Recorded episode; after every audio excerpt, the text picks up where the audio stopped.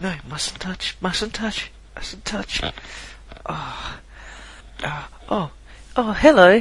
Welcome to the Shy Squidge Speaks podcast, hosted by me, Squidge Pinkaro, video artist, filmmaker, and emo. If you just heard me, I was tempted to scratch my shoulder blades, but I dared not because I had surgery there, and therefore my shoulders get very, very itchy. Basically, I went into the doctor to have a look at a mole that I was getting kind of concerned about. And I went to the doctor, and he said, "Sit down, Mr. Pinkaro, or Mrs. Pinkaro." I took a seat, and then I showed my doctor my back, had a little bit of a think, and so the doctor says to me, "Squidge, I don't think it's nothing at all, but I do think we should have a deeper look at this." So the doctor cut a little piece of the mole off and put it in a tube, I think. I can't really remember. Disgusting, I know, but I didn't see any of it, so I couldn't. I'm not going to give you any gory details. I'm not going for shock value here. So he told me to come back in a few weeks' time, and he was going to consult with another doctor at the clinic.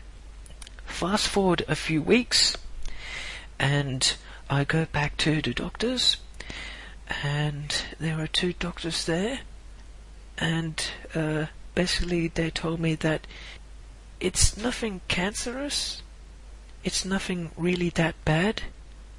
They think it's just a normal mole, and there's not really nothing that I should be afraid of, but it'll be better for me in the long run if we remove it.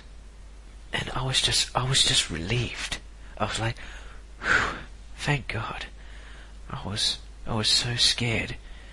I remember the few weeks leading up to the second doctor appointment. I was taking my showers and living my life, and sometimes I almost broke down in tears because I was so scared of it. It was this fear of the unknown. It was a very psychological horror, really. On a tangent, that's what I think that most modern horror movies are missing. This psychological horror element. It's all about the gore and blood and guts. It's all about blood and guts and gore. I don't really understand it anymore. I don't find blood, guts and gore typically scary. I mean, if blood was dripping down the ceiling, then yes, I'd be scared out of my wits.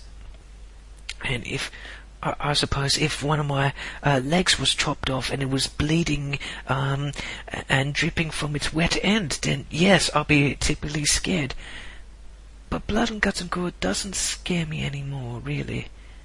It's just what's it called? Torture porn or something?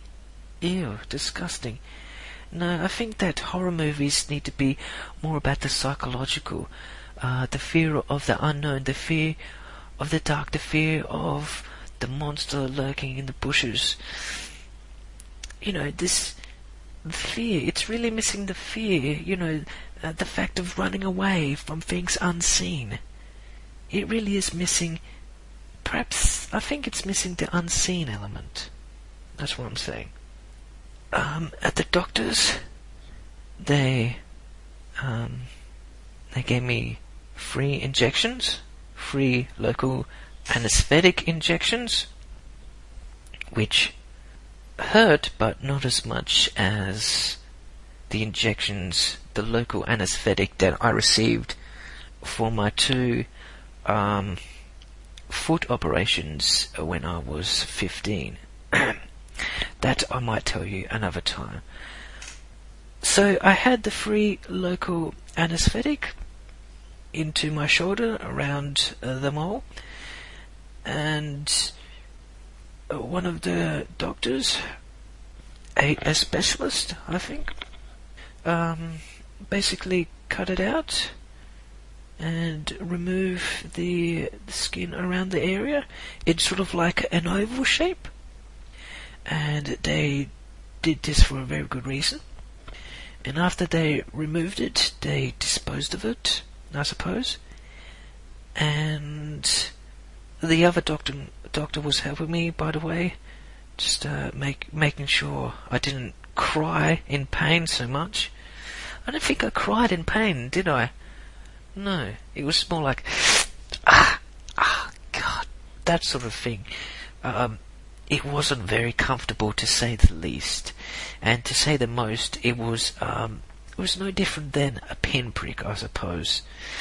A somewhat painful pinprick. The skin and the mole was removed, and they sewed it back up, and because it was an oval shape, they could close it down and to create a much more a natural close of the skin. And it'll make a slight line, I suppose. And they stitched it up. I asked for the black. Jokes are good. Anyway, they stitched me up, and they gave it a little rub with disinfectant, I think. And as sent me on my way, and they told me to come back in a few weeks' time to see if it's healed. And so I came back to the clinic, and they said yes, it's healing quite well. They said that they were glad that I actually came to them, because this is going to be to my benefit. Originally, I had some concerns that if I was to cut this amount of skin out of my body, I was concerned that maybe it'll aggravate it and cause it to become even worse. But they reassured me that none of that would actually happen. They said it was healing quite nicely, and I shall come back in 5 weeks' time to get the stitches removed. They gave me some gauze to wrap the stitches up. I had 7 stitches, and they told me whenever I take a shower or something that I should always keep it clean and do not touch it. Do not touch it at all. It might get itchy, but think of pretty thoughts and stay away from it. Right now, I'll say this. I will go through this entire podcast without touching my stitches or my wound once. Time went by, and I saw the doctors again. They removed the gauze, and 2 doctors removed my stitches. It was kind of, I thought it was like kind of bizarre process. I didn't see any of it, but I certainly heard it and felt it a couple of times. A lot of snipping sounds, and removing stitches from a human body is not the same thing as unraveling a ball of wool for obvious reasons. Anyway, they removed the stitches, put some other gauze, and they told me not to scratch it, and they sent me on my way. And it's been a few months now, and it's healing nicely. It's sort of like a red patch, which I may or may not post photos to, if you're so inclined about that. If you would like to see, it's not really gruesome, so don't really be afraid. It's not gruesome or bloody. It's more like a red spot, really. And I went to the doctor's quite recently, like little over a week ago, and we had a checkup and to see how it's coming along, and it's coming along nicely, I say. So all's well that ends well in regarding to the wound, to my surgery. I'm quite tired from last night. No, it wasn't one of my crazy bisexual parties. It was... I was working on monoliths. There were some slight problems with the widescreen function. And, oh god, my printer was giving me such a shit last night. Such a shit. I'm looking at my printouts. I printed out on specially CD label paper, which allows me to print it out and get my labeling device and sort of gently press the label onto my blank DVDs to give it, you know, something much more nicer looking, something much more professional looking than just getting a permanent marker and this writing on it, like how I used to do in my video art student days. And it was giving me such the shits. It printed out one page perfectly. I loaded up Photoshop, I printed off my PSD, and it printed out quite perfectly.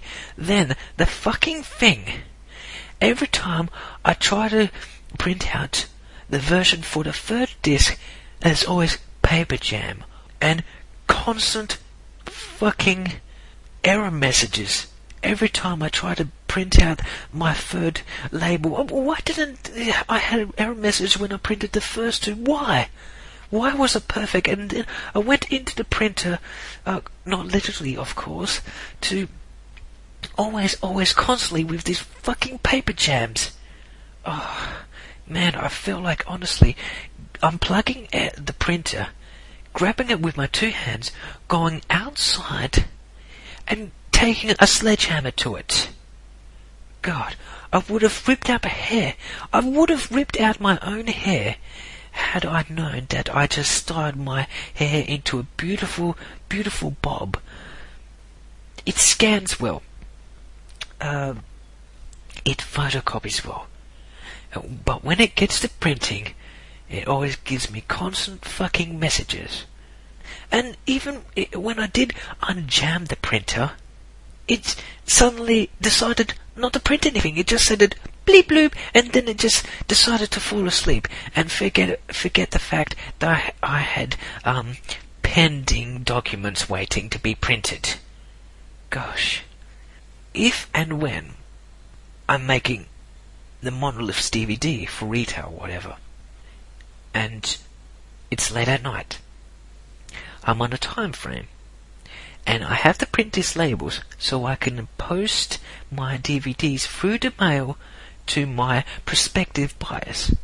If that shit happened to me, then I'm going to tear that thing apart.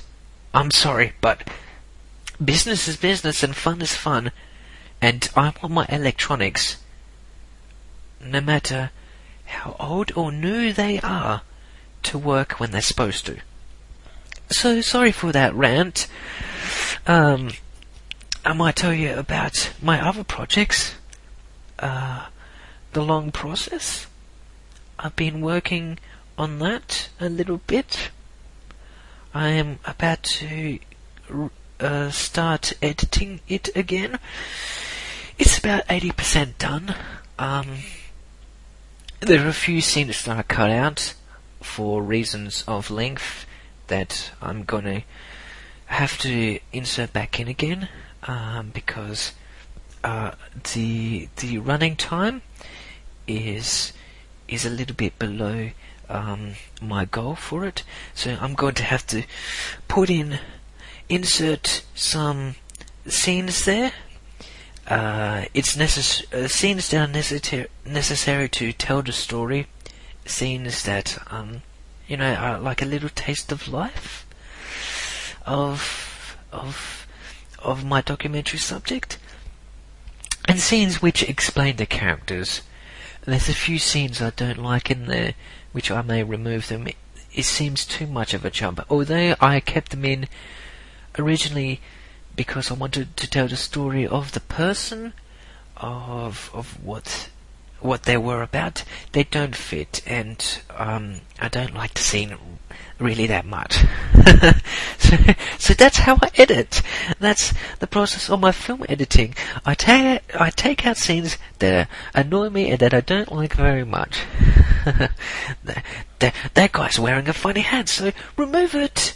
That guy's wearing a codpiece, remove it. Well, removing a codpiece. Now that's something sexy.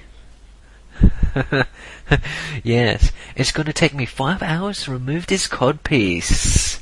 18th century porn. Anyway, the long process. I've been working on that. I'm going to start working on it again. It's really exciting. It's really one of my better works, and it's really fascinating.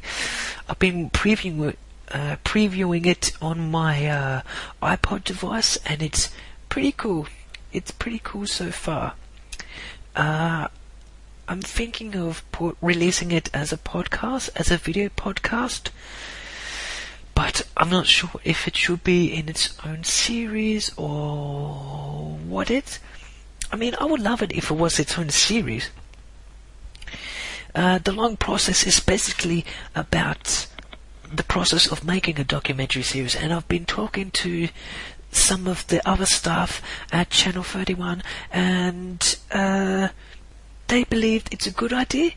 I just need a group of people that I can follow as a camera operator, as the director, as the editor, and heed a group of people who are making something, who are creating something, and I follow them, or maybe several groups of people, and I follow them, and in each new episode I go to another organization and see them making something, whatever it is, and the series could be about just how things are made and how stuff are made, and it's really fascinating. There's one type of documentaries I do like is finding out how things are made. So it's a pretty neat idea. I'm going to pitch it to them and see what thing I have to come up with, but it's the hardest thing. I need a group first. I may not even get the series, but if I do not get content first, I suppose, then I can't pitch it, really. I just can't. I've got Steam. I've been using Steam for my PC laptop for a while now, and it's pretty good. It's pretty good. You get to buy games legally and play them, and as long as the computer that you have on is Steam, it may or not be your own. I'm not suggesting that you go out and steal computers, by the way, but if you go onto a computer anywhere else on the road, anywhere else on the road, that's right, they have computers out in the middle of the road. Any computer in the world, you log on to Steam, if it's got Steam, and you can simply play your game. It's got nice stats, it's got achievements. I haven't got any achievements yet. It's probably because my game hasn't got any achievements. That's probably one reason. I've been playing Unreal Tournament.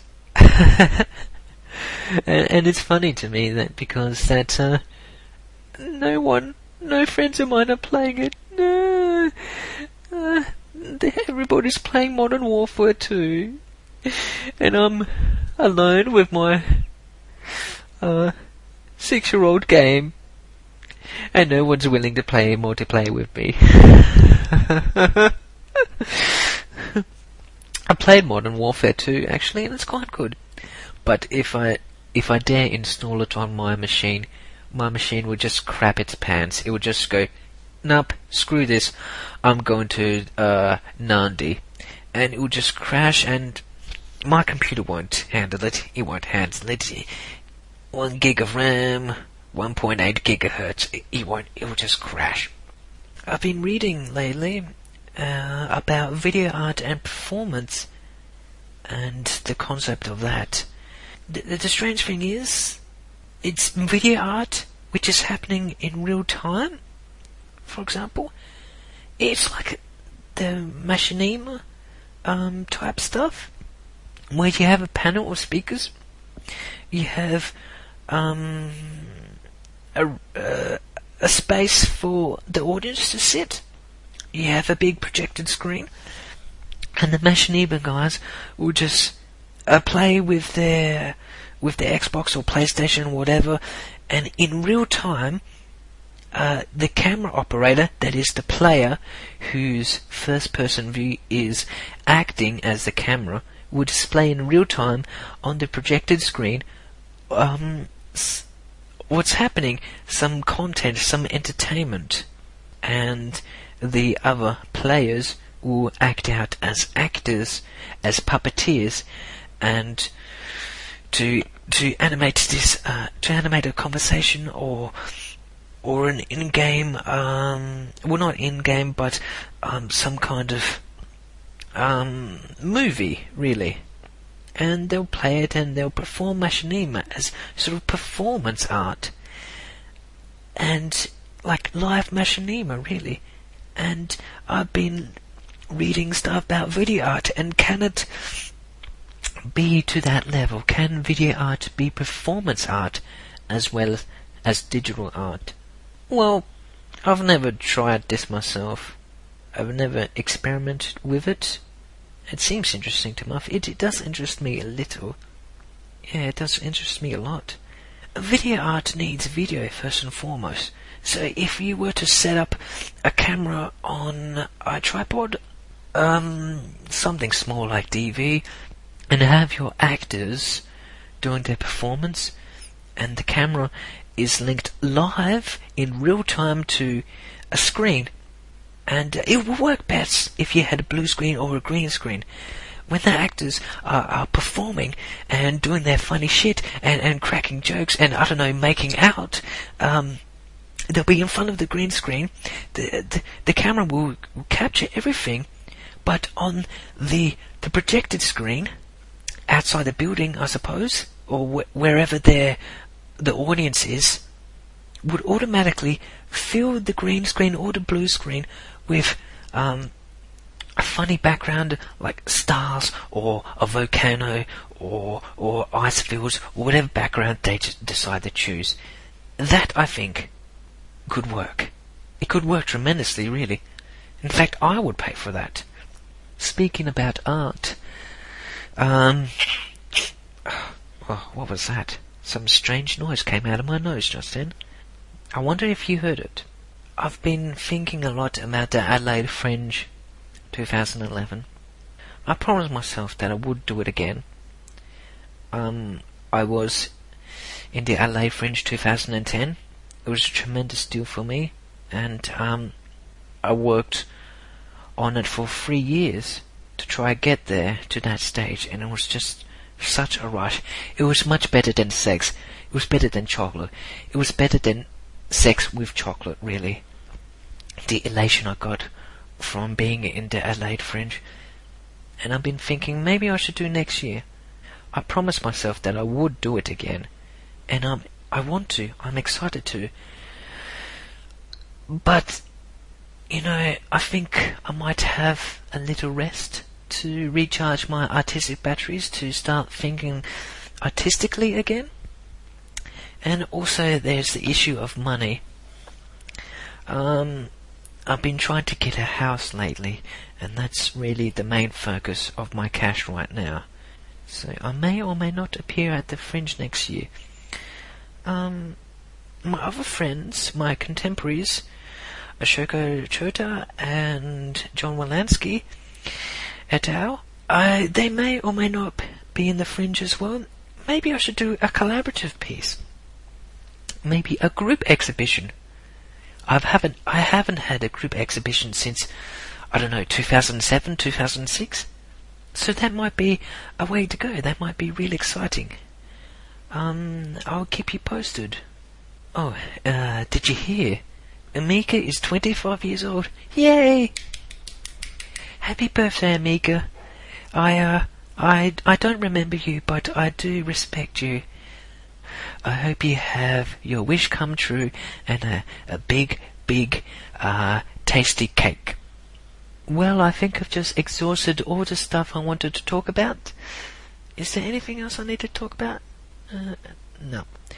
So, that's it for this podcast. I think I'll wrap it up here and say to you, thank you so much for listening. Goodbye for now. Take care.